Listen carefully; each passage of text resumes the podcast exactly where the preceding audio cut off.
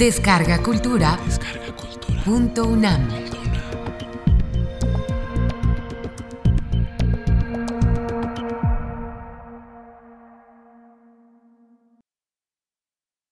Mito y oralidad en la tradición mesoamericana. Curso impartido por el doctor Alfredo López Austin durante mayo de 2015 en la sala Carlos Chávez del Centro Cultural Universitario. Dentro del programa grandesmaestros.unam. Módulo 1. El marco espacio-temporal. Primera parte. Empezamos ahora con esta clase del marco espacio-temporal haciendo una aclaración. Vamos a tratar distintos marcos. Vamos a tratar el tema del mito, pero en este tema del mito van a ser cuatro momentos los básicos. El marco espacio-temporal, el marco conceptual, el marco cosmológico y el marco verbal. Aunque los iré explicando paso por paso, empiezo por ahora una brevísima explicación. El marco espacio-temporal se refiere precisamente al pueblo creador del mito. En el segundo caso, el marco conceptual.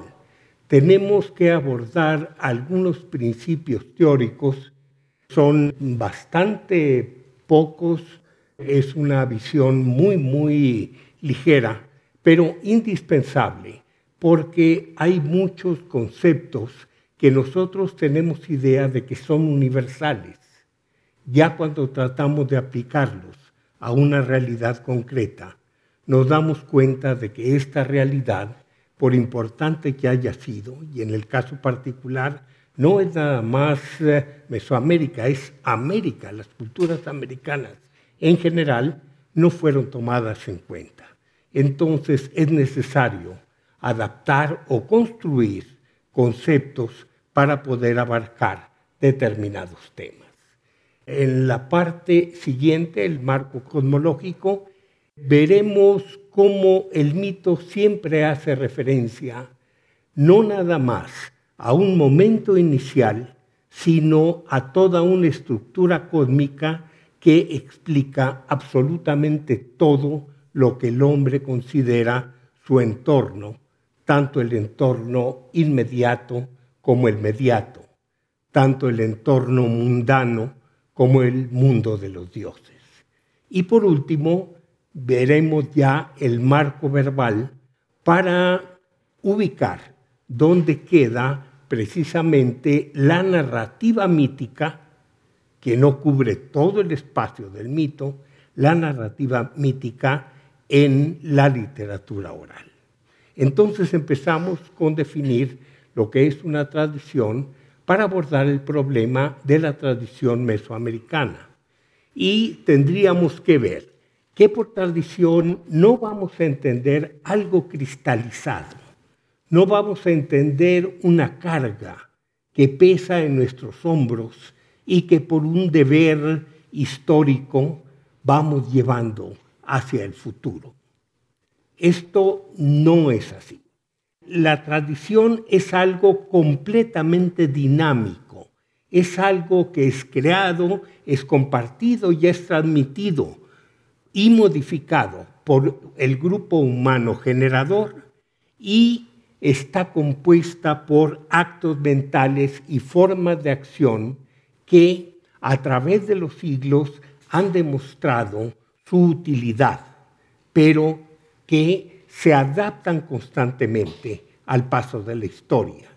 Pierden elementos, ganan otros, como todo lo que es nuestra vida como todo lo que es propiamente la historia del hombre, porque en resumidas cuentas la tradición viene a ser el acervo que nosotros necesitamos, no estrictamente para vivir en este mundo, pero para desarrollarnos más plenamente en este mundo.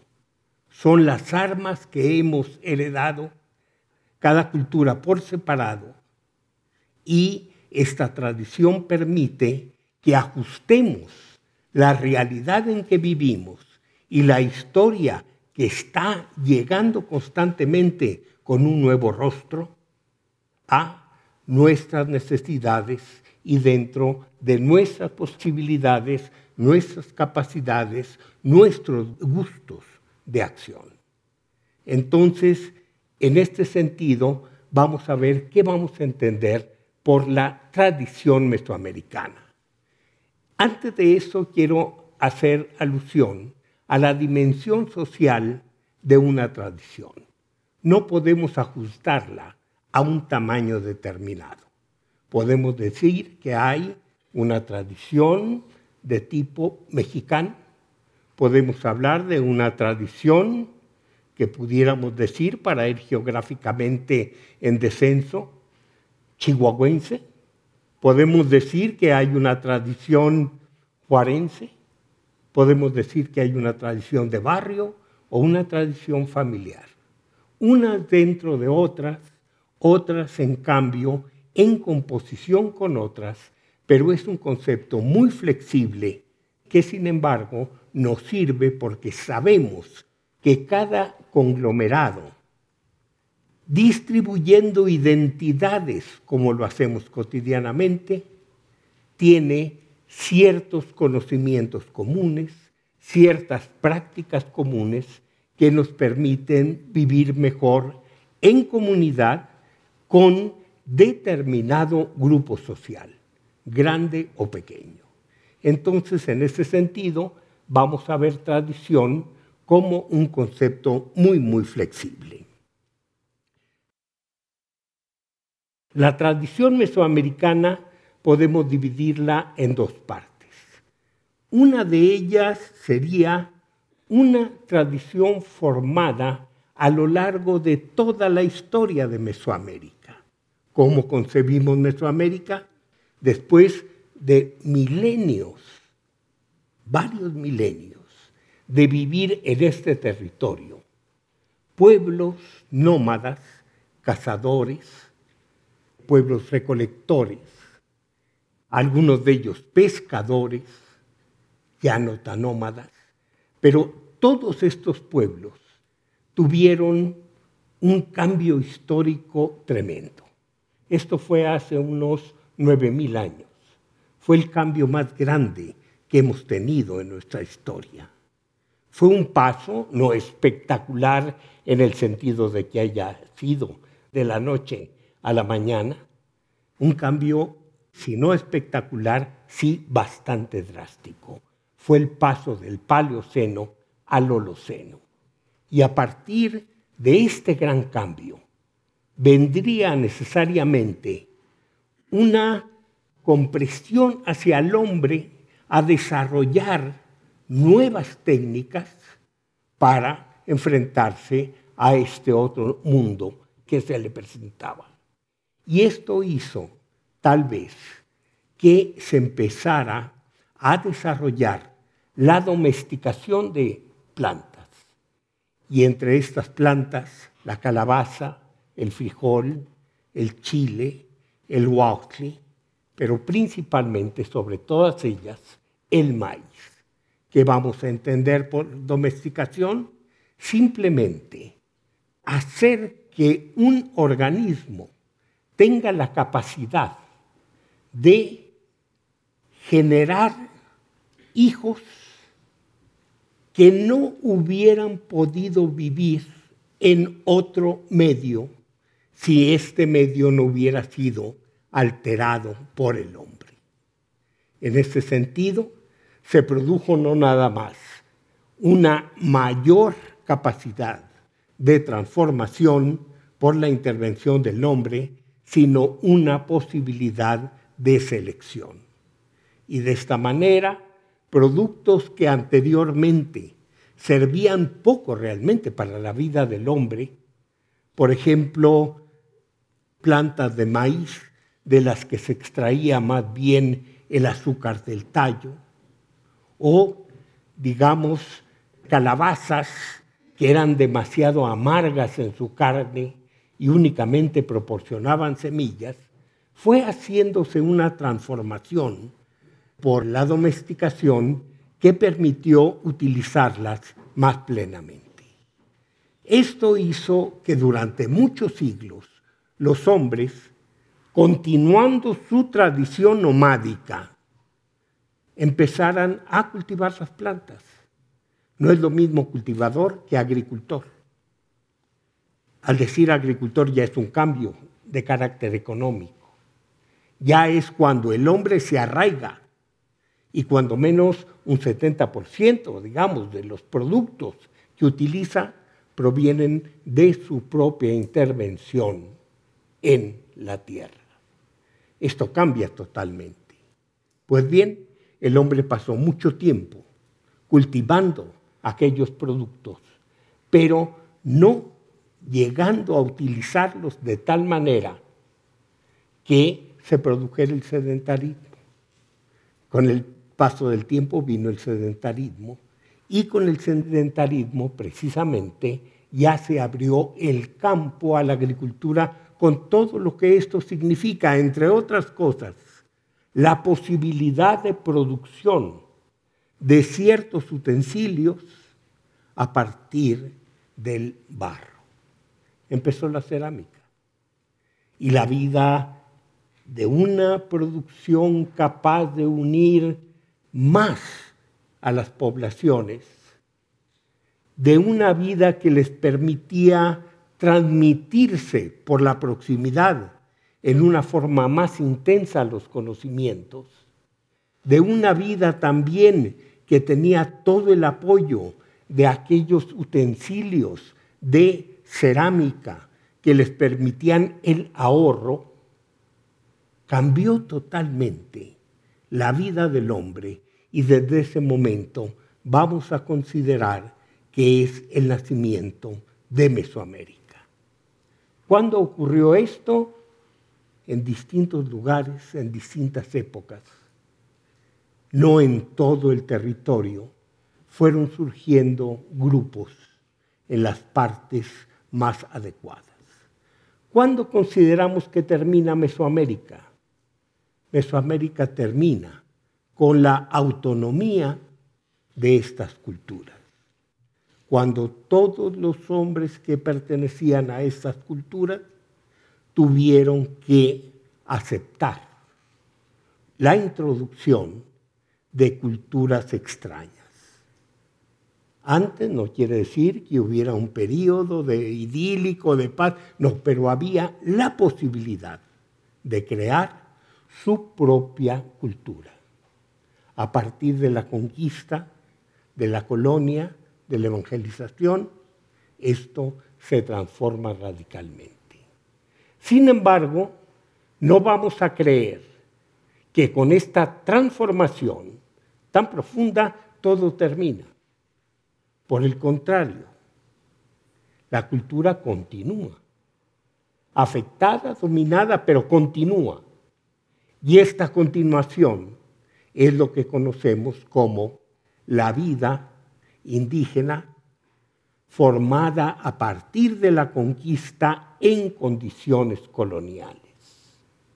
Muy diferente, pero hay tanto que se ha conservado que no podemos realmente estudiar la parte antigua sin compenetrarnos con lo que ha quedado, aunque esto haya sido muy transformado ni podemos estudiar la realidad actual de México si no conocemos el antecedente mesoamericano.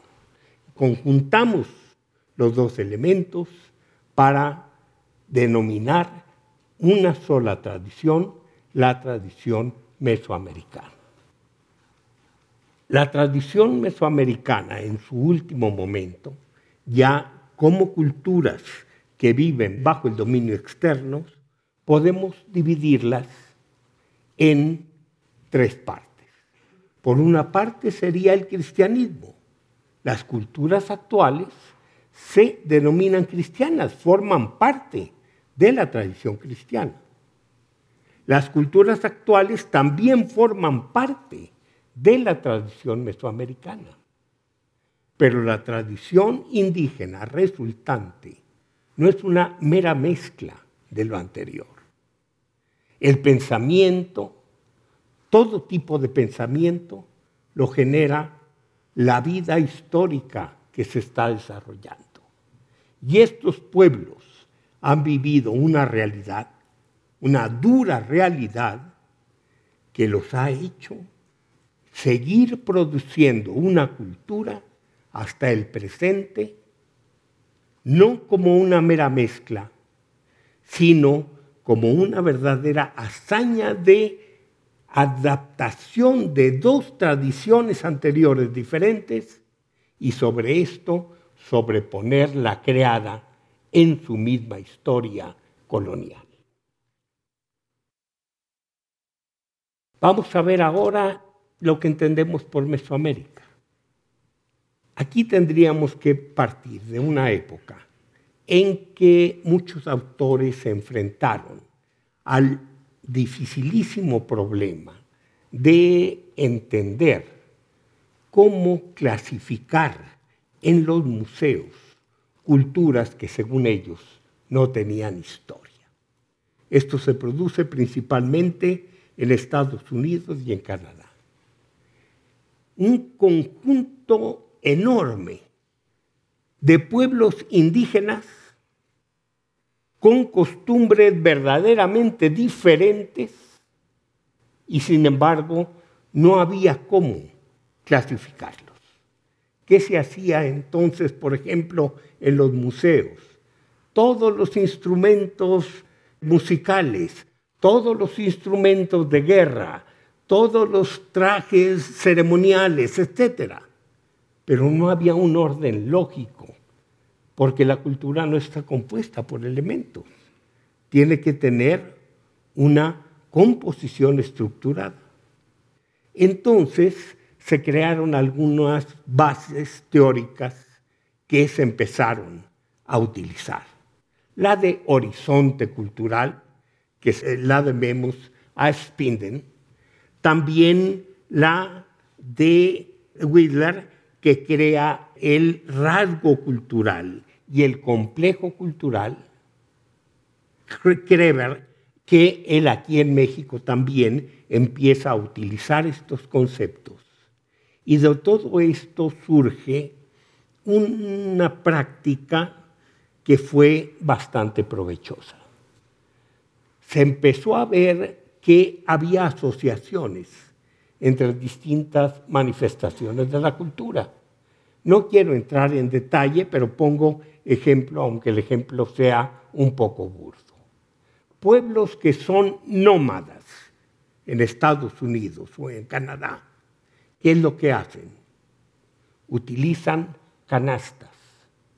Llegan a ser incluso me refiero a los Pomo, por ejemplo, en California, que llegan a ser grandes artistas en la elaboración de canastas.